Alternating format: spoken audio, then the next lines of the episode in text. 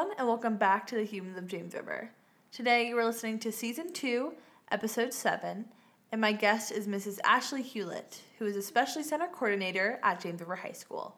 She'll be talking about her experiences being a black female educator in CCPS, and I hope that you all enjoy.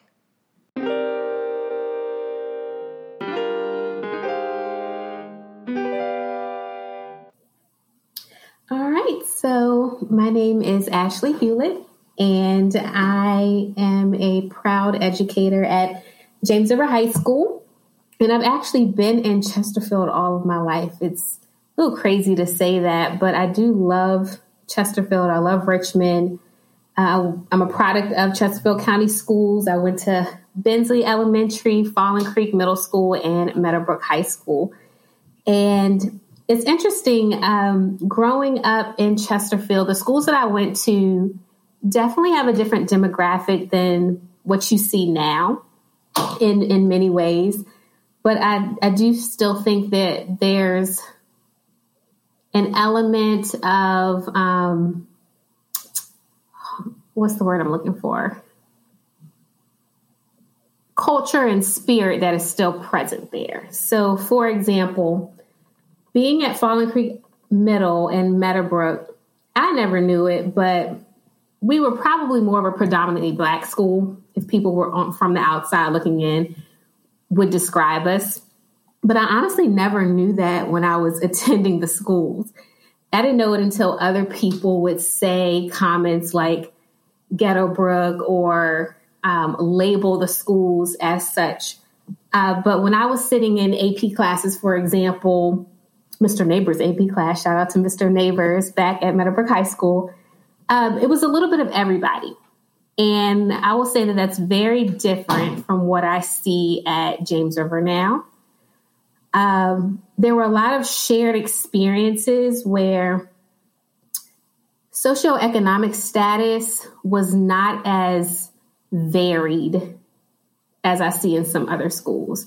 So um, my schools are more of a melting pot, but in terms of economic status, a lot of people were in the same realm or the same bubble.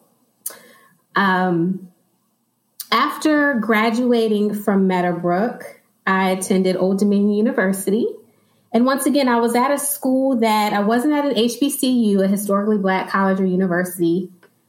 Um, ODU at the time was probably considered a PWI, as some will call it, a predominantly white institution. But there was always this pocket of students, like I joined the Black Student Alliance, I joined uh, my sorority, Delta Sigma Theta Sorority Incorporated. And so I was always able to connect with others who looked like me in some form or fashion, which I think was very important growing up. And I, I had teachers, you know, at Bensley, Falling Creek, and Meadowbrook that I could identify with and relate to. And there was always someone who, who looked like me. And I mention that because I've had students in the past at James River where I've asked, you know, who who was your first black teacher? And the answer was you, Miss Hewlett. And for me, for a senior in high school, to not have had a teacher of color until their 12th grade year is that blows my mind. So I think one of the reasons I did go into education was to be that individual that one, my students of color could identify with, but then also students who are not of color to be able to see an example that may be different from the conversations that they have at home. Um, so after Old Dominion, had a great time there. I started teaching at James River as an English teacher, and I was simultaneously getting my master's degree at VCU. So that was fun as a new teacher. And um, taught English for five years, I believe it was, and then transitioned to the specialty center coordinator role. So I've been doing that for, if I'm not mistaken, eight years now. And my experiences as an educator at James River have definitely been influential. So I'll say that. Um, there have been a lot of pros and positives in terms of I've been able to share my experiences with students, um, the good and the bad, in terms of how I grew up, because how I grew up was different from many of the students at um, James River. We didn't have a lot of money necessarily growing up, but I never knew that. I didn't know that until I would honestly come on this side of the town, like come to Midlothian. It was kind of like um, once you got near Chesterfield Town Center, it was like a different world in terms of Chesterfield and how drastically different things were from like the southern end of the county to the northern end. Uh, but I, I, have enjoyed being able to share with them what life was like um, like I said, we didn't have a lot, but I never knew that because like my parents, money wasn't wasn't how we showed love, but I, I was always taken care of, always provided for. And then I was going to school with people where I'm not going to say no one no one talked about their trips to Europe, but that wasn't a severely common thing. Whereas when I started teaching at James River, it was, you know, I have a lake house and a boathouse and I'm going to Europe for for a month over the summer, which is just different from something that I would say that I experienced growing up. Um, there have definitely been some, I'm not going to say negatives, but some experiences that have shaped me as an educator. And and I'll just say like a, a black female at James River. There have been times when I've been maybe one of five in the faculty of 100. Um, right now, it might be maybe 10. I usually can tell you the number. And some people chuckle at that, but that's if you were to ask any other faculty of color how many, I bet you right off bat they can tell you. And it's because whenever you're in spaces where you are the minority, you're very aware of it whether people make you aware of it or, not. Um, and when you do have a faculty of 100, for example, and you look around at a faculty meeting and it's only nine or 10, you know, you're, you're very aware of that and how you encounter people and in how you move. And I'm going to talk about that a little bit later. Um, but there have been some times where I've experienced things like microaggressions, which I've talked to students about in the past. But for those who don't know, the, those subtle comments or remarks that I think sometimes people mean for them to be complimentary. However, they can come across insulting. You know, um, comments like "you don't talk black," or and I know a lot of our students. I've had conversations with them and they've heard things like that at, at, at the school um, or you're so articulate. It's like why wouldn't i be? Do you say that to other individuals um, when you hear them speak? Or you know people have told me they don't see my color which to me is completely offensive. And i know it comes from a good place in terms of i see you as a person but for me my skin color is a part of who i am. I don't want anyone to pity me because I'm black. And even with what's going on now, like I'm so proud to be um, a black woman. And I don't want anyone pitying me or showing empathy, you know, empathy is not the word, right word. I don't want anyone sympathizing with me. I don't need you to sympathize. I need you to work with me. And if there are things going on that shouldn't be going on, help me fix those things. So I'll say like the microaggressions are definitely something I've experienced. Um, I know when I got my role as department chair for English, uh, someone told me that I got it because I was black, which was completely insulting. Um, and it's things like that that can be discouraging, you know, in terms of one, you had the audacity to tell me that I appreciate you telling me to my face and not saying it behind my back. But this is an individual who I'm not here to, you know, talk bad about anybody, but they didn't get the position. And, you know, I guess they're feeling some type of way. Um, but for me, how insulting is that? That all of my credentials what I worked for is thrown out the window because that's the only thing that you can use as an excuse as to why you didn't get the position. And the one thing that um, I'm hoping in the future people can do is take joy in people of color advancing instead of claiming it's due to affirmative action, you know, inclusion or diversity. I've had many a times where I've had some of my students of color come to me because students have said that they got something because of affirmative action or they got something because of the color of their skin.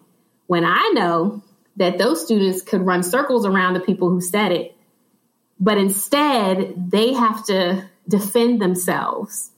Whereas I wonder, do other people have to do that when it comes to their legacy experience or something like that? You know? Um, so those are just a couple of, of examples of, you know, being an educator. And you've probably heard that there's this narrative of the angry black woman. And Michelle Obama talks about it a lot. But in terms of being in, in the workplace, having to censor yourself at times because you don't want to be labeled as such, um, internally policing some of the things that you may want to say, but there's just a different way that you're taught to move. So growing up as as a little black girl, for example, like my parents taught me at an early age that there are certain things that you cannot do that your white friends can. And I know like at seven, eight years old, I didn't really, really understand that. But um, I totally get it now in terms of what they, they mean by that. And I, and I see that even in the workplace in terms of not even at James River, but just in general, um, in terms of double standards, in terms of how people um, allow certain things to happen for some rather than others. How growing up, you know, certain groups can make mistakes, quote unquote. And it's just, oh, they're just being teenagers, while others, it's automatically a crime, you know, things like that. Um, but I've always grown up having conversations about what your skin color means and what it means you can and cannot do. Um, there's an increased level of awareness that you need to have when you're entering certain spaces. Um, even down to like at a faculty meeting, like being aware of who I sit next to. Like I'll never forget, like years ago, um, it was like a group of us who were all black, and we sat at a table together at the faculty meeting, and it was definitely um, noticed, just in terms of, you know, no one said anything, but was kind of like, hmm, they're all sitting together, that type of thing. Um, so just being aware of the space that you're in. I remember going to a conference with a couple of colleagues years ago, and we were in like Minnesota, I believe it was. And we walked into the mall, and we'd been there for about five, ten minutes. And I said, there aren't any black people here or any minorities. And they were like, You noticed that? of course I noticed that. Um, there's just a, like I said, there's a level of awareness that you have when you're in spaces where, you know, I Google, like if I go to a different town, I'm going to Google, to be quite honest, how did they vote? I'm going to Google the demographics because I need to know what type of environment that I could possibly be putting myself into. And I even did that when I was researching, you know, schools as an educator. Um, so I'll say that some people don't have to do that. And I, I think that's even a privilege, right? The fact that you don't have to, when you come to work, you can just come to work. But there's this added level of, I don't know if I want to use pressure, but sometimes it can feel like pressure um, this added level of focus on not being perceived as threatening or having to be 10 times better, if you will, because you don't want your race to be a reason why you've quote unquote messed up. And then there's also this level of this pressure of having to represent for your race like I'll be honest, like I'm I'm in a position where like I'm not gonna say I'm the face of a program, but I'm definitely like my name is attached. I can't afford to do anything that could mess up that legacy or that reputation. Um, and I'll say that whoever's in that role probably feels that way, but I do believe that there's added pressure being a black female in charge of a predominantly white program that comes with it, whether it's stated or not. So um, I'll say to kind of close up my my experiences, it's for me it's been good though. Like I enjoy working at a school that I'm able to connect with kids who like I like I said earlier may not have been able to interact with me. And if I really were to be honest, there there is a level I go through this every year of guilt of why am I not at Meadowbrook? Right? Like why am I not like I've been told like there are some schools that need you more than James River. So there's this level of guilt that I experience sometimes in terms of am I doing everything that I can in the position that I'm in to serve my community? But then I go back to there are kids at James River who need me too, and they may need me in a different way. It doesn't mean that I'm a sellout or anything like that, um, which sometimes people can be quick to say, you know, label you or make comments like that. But there is this internal struggle of you know, should you be in a community that fully resembles, you know, your values or what you look like in your culture? Or is are there other opportunities for you to serve a different community and be able to reach some kids in a different way? So Thank you so much. That was amazing. And I'm really excited to ask you a couple questions. but the first thing I actually I just think is just kind of emphasizing what you were saying, I've been um, talking with Miss Mosley, who's going to be um, in a couple from where I'm posting this episode. She's going to be out in January. Um, who, if the listeners don't know who she is yet, mm-hmm. she's a biracial teacher um, at James River. She's um, a biology teacher, and she's been in the same Chesterfield her entire life. And the things that you were just saying, she was like telling me things like yeah. the counting of the room and all that, like that is so accurate because she was telling me oh, that yeah. exact same thing. like it just totally emphasizes it. Um, so I think I just found that when I heard that I was like, oh my mm-hmm. gosh, like this, yeah, I know your conversation is gonna be great with her. Oh no, she's she's yeah. awesome too. Yeah, yeah, I'm definitely excited for that as well. Um, yeah. Is. So um, just kind of building off as well what you were just saying, um, with being one of possibly like 10 of a 100 or some crazy stat like that um, of a person of color at James River, how would that kind of also like change your perspective of being a teacher? Like, I know you kind of talked about that, but just thinking, you know, going from Meadowbrook or like just schools that are, you know, there's more people who look like you and are, you know, it, all that to going to I mean, I go to River. I've been here. It's a lot of white people. Um, so I'm just wondering how, especially you know, going from college to now being a teacher at a predominantly white school, how is that kind of teacher perspective in like the style of teaching, or just like how how it changed how you how am I wording this? how you go about it, kind of, if that makes any sense. Um, yeah. Mm-hmm. Well, I'll say that I don't think it's necessarily changed my style of teaching or perspective because Ashley Hewlett's going to be Ashley Hewlett in whatever setting that she's in. Um, I'll say that there, I have to be more aware of how I am perceived rather than how I'm perceiving others. I'll say that uh, and just in terms of I've always honestly been able to float in and out of different circles, which I think has benefited me, particularly at James River, for example. Uh, like even though I've, i went to Meadowbrook, Falling Creek, Bensley, like I said, like even being at Old Dominion, like I was a student ambassador, which was you know, a mixed group. I've always been able to kind of navigate within different groups. So I'll say I don't think that my style of teaching has changed because my expectations for kids are my expectations for kids, regardless of what they look like. You know, um, they're high. I don't care what color you are. You know, I'm, I'm going to love on you, but at the same time, the students who have me know my expectations are going to be high. And you don't get a pass because either you look like me or you don't look like me.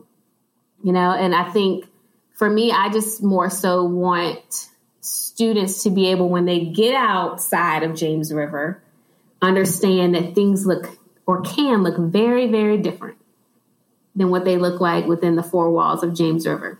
And you're going to encounter people who, even more so, don't think like you or act like you. And I want them to be able to be comfortable navigating within different circles and not being in this bubble, if you will, sometimes that Midlothian can can have.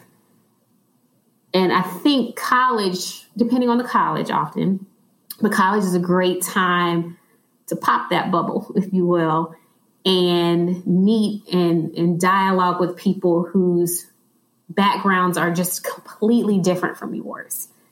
And it's also going to be the, this, the same in the workplace, right? Like, I think because I was able to navigate different circumstances and how my parents raised me, you know, I could have reacted to that teacher very differently who told me that I got my position because only solely because I'm black.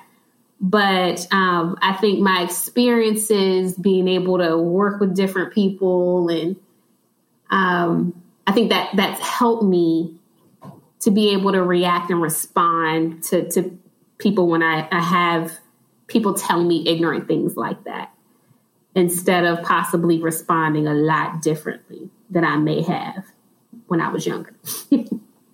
yes, definitely. And I'm glad to hear, um, you know, obviously I, well, I don't know. I, am pretty sure I've told you this, that I want to be a teacher and obviously it's, I'm in a different position because I am white, but also, you know, being, although it's a pretty female dominated profession, it's still, you know, if I eventually, you know, I, I'd like to be a principal one day. That's like the dream. But like being a female in a higher position, like even that could change a lot of perspective. Huh? Sorry, it cut out really quick. I said, bless oh. you for wanting to be a principal. yeah, well, I said, bless you. what happened? no, it's not an easy job no, at all. Definitely, but. definitely not. I'm expecting probably a lot of hardship, but we'll see. Um, but just hearing that how doesn't really change your perspective is good. Um, and then kind of thinking about you saying how you feel kind of a guilt about um, you know not being at Meadowbrook where you were, or you know not working, I guess with a predominantly black school. But how, like, I like to ask like advicey type of questions. Um, like at James River, we definitely out of like you know the Cosby and the Midlo, we are a little bit more diverse.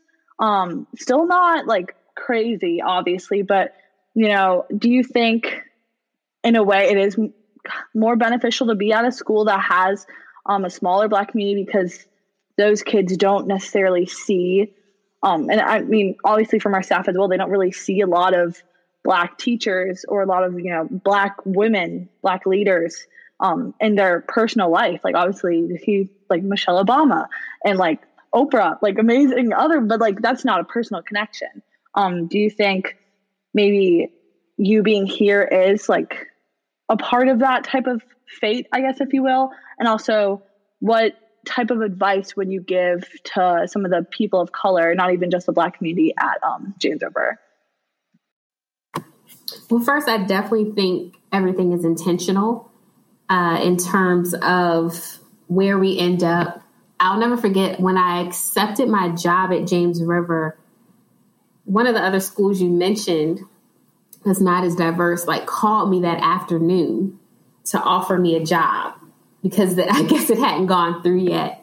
And I had just accepted my job at James River. And I think about, oh my goodness, what would it be like if I were at that school rather than, you know, at James River? And the other school that you mentioned, that same list, I student taught there, which was a, a different experience than what um, I'm used to at James River. So I'll say, like, for sure, I, I definitely think that I've met some people, coworkers, um, students who I know that I was supposed to be in their lives, and I know that they were supposed to bless mine as well. So I always think everything happens for a reason. And I think that guilt is just something that, you know, I'll definitely get over.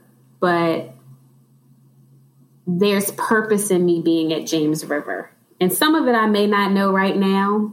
And then some of it I've definitely seen over the years, which I'm grateful for. So a lot of it deals more with the people and and it surpasses like the teaching piece of it. And then um, your question in terms of advice, were you thinking more like for our students of color? Yeah, I was thinking probably more um, students. Okay. I'll say, and I'm going to speak in terms of I've had many conversations with students of color at James River, just like one on one conversations. And I would encourage them to keep speaking up. I think there are a lot of times there have been, when I mentioned microaggressions earlier, there have been so many times that they have experienced these comments that have either been belittle belittling them, they've been offensive, and they haven't said anything.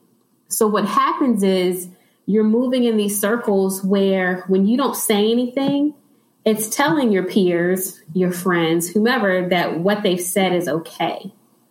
And you you've allowed them permission to be able to make certain comments. So if you are offended, you need to say something. Um, and at the same token, don't be afraid, and I'm taking my own advice, to celebrate your culture and a place where you are not the majority. Because sometimes, like, I know we have some students who have no problem rocking, you know, their Afrocentric attire or their natural hair. Where when I was in school, that was not a thing. Like, you did not wear your hair naturally. Um, and now it is so much more accepted, and I love that. Uh, but I, I still hear, and even as Black women in general, like there are still conversations of do I straighten my hair for this job interview because that is considered more accepting. Uh, and I wonder if some of our kids do that at school as well. You know, or even like if they apply to our center for their interview, do they do that? I don't, I don't know. Um, but there's this there's this connection with this is a whole nother conversation, but a connection with whiteness being being right or being acceptable, whether that goes to hair, um, certain products, you know, things like that, where I would encourage our students to share their culture, share their experiences, and don't be afraid to do that. Um, and, and sometimes that takes time because I even I over the years with my coworkers, particularly those in in the department, I've been able to share certain experiences, but that didn't come out right out the gate.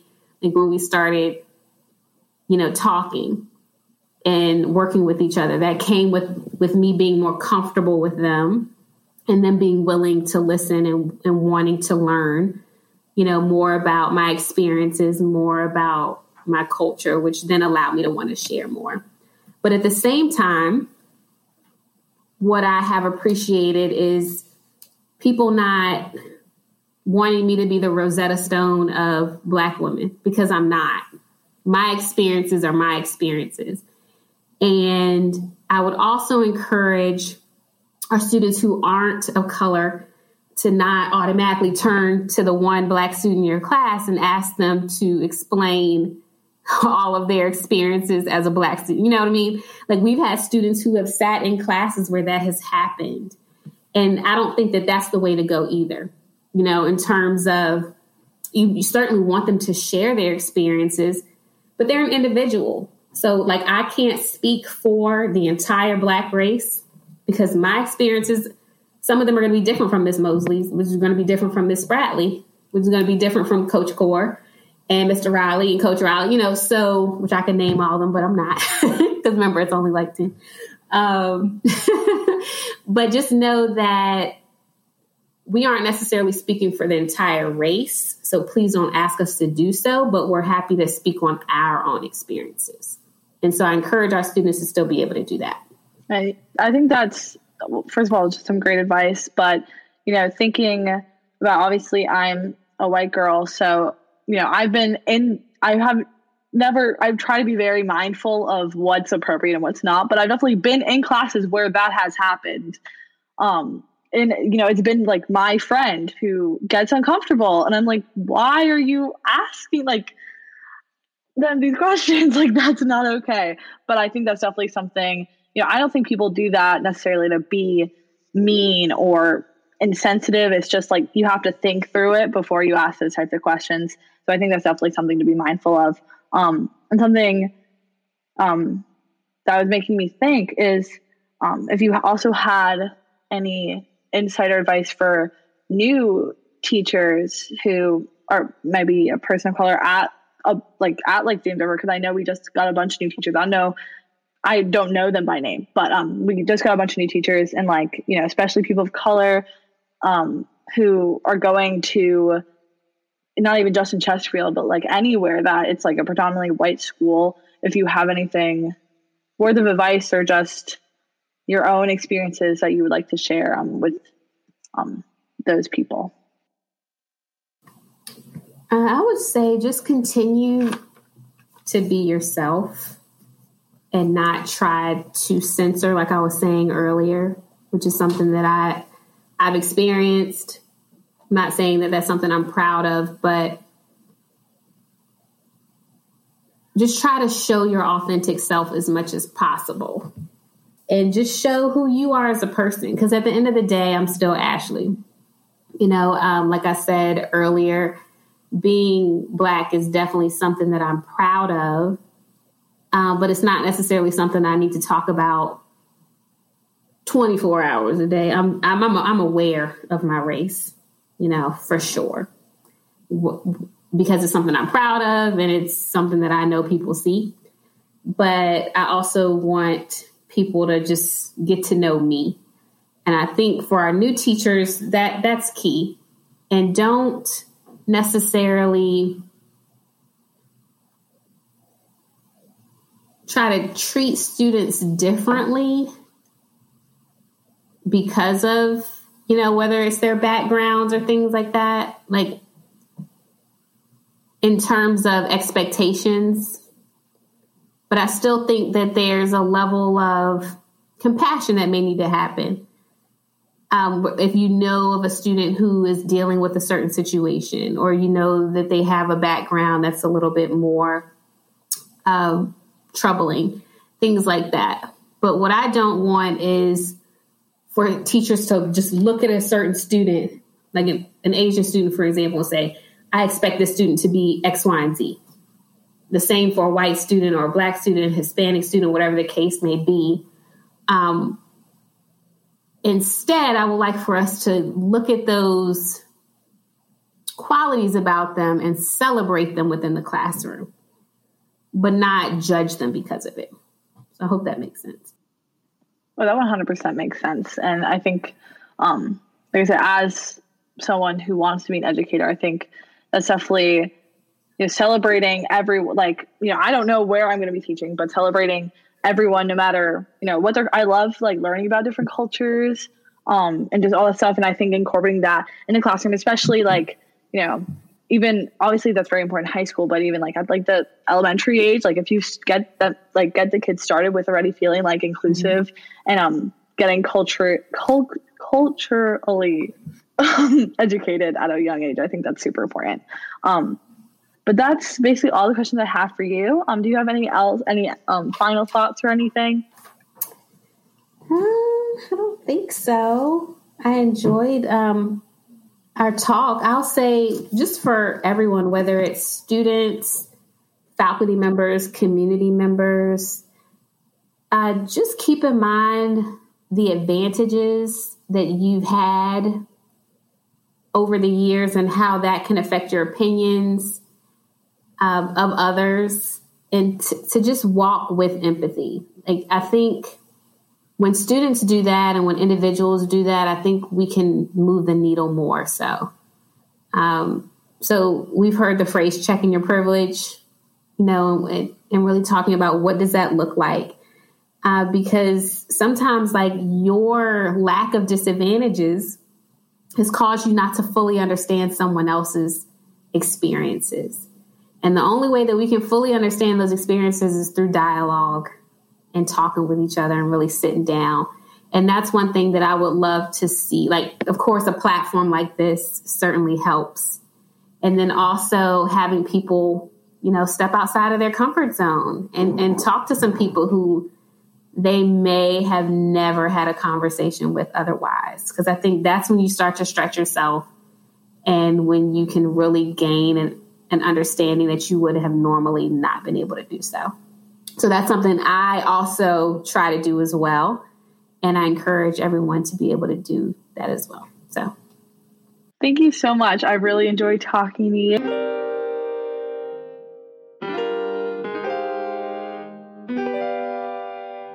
I just wanted to say thank you once again to my lovely guest, Mrs. Hewlett. I think we can all agree on how amazing she is. And if I could use one phrase to describe her, it is boss lady. I think that is her to a T. Miss Hewlett and I have gotten pretty close this year because she's not only one of my teachers, I'm also her student aide. We work together for leadership all the time, and she is just such an amazing woman. And she, you know, I've always known that I wanted to be a teacher, but she is one of the people that inspire me on the daily to just like she confirms that I want to go into this profession because she is just such an amazing educator in person. And at this time, I believe that she has had her baby um, when this is out on December 15th. So, everyone just go send her some congratulations and love um, for baby number two. It's so exciting. Babies are so cute. So, um, yeah, everybody just go send her some love. And I'm sorry to be annoying, and I know this every freaking podcast, but if you haven't followed us already on social media, um, Instagram and Facebook are both at Humans of JR Pod. You can also go give us a rate and little comment on iTunes if you listen to the podcast that way. Um, you know, more people can find us through there, so that would be super, super awesome. Um, as well, the GoFundMe page is up if you want to go check that out. It's linked on the website and on the Instagram and the Facebook. So you can find it multiple places just to help support um, the podcast. And that's really what's making it happen. And I appreciate everyone who's donated so far and went to the Chipotle night a little while ago. I truly appreciate every single one of you. Um, two little updates. One is for if you guys, I know the people listening to this could be bilingual, um, but I'm working on getting the podcast translated into Spanish. And so, Spanish speaking um, students, faculty, or just random people who stumble across this podcast can listen to it in Espanol. Um, so that's super exciting. So if you have friends, family, if you you know your first language is Spanish and you prefer to listen to the podcast in Spanish, that is coming soon. So be look on the lookout for that. Um, and more information will be coming on that hopefully in the very near future, and I'm very excited about it. Secondly, um, I'm working on having a fun little teacher panel series. When we have teachers from James River, um, we'll have Google Meets and give them like kind of like a basic general question, like, um, for example, how is teaching, like, how is being an educator sculpted your worldview, or just something like that, um, to kind of start the conversation. But like I said, it's really conversation uh, time for the students and the teachers to get involved and learn more about each other and just help create more sense of a community. And so even if you're, you know, you go to Midlo or you go to Cosby or just or Meadowbrook or literally anywhere, um, and you want to jump on the on the Google Meet, I think that'd be really fun. I'm really excited about it. We have some great, amazing teachers at our school. So DM me if you have any questions or any interest in it. Um, also, just you can always DM me, email me, um, call me. I have my phone number in the Instagram bio. If you need anything, um, or if you're interested in being on the podcast, I love to just talk to you because um, I'm always here if you guys need to talk. We also have a resources tab on the website if you are need of help, you're looking to seek help. There's a bunch of different numbers you can call on there or um, websites you can visit. Um, and yeah, I just hope that you guys are having a great week. We are, uh, when this is coming out, it's basically for seniors, especially if you, you qualify this for the senior exemptions, it's basically winter break. Um, so that's super exciting. And I just hope that you guys are all having a great day. And I look forward to speaking to you again. Bye.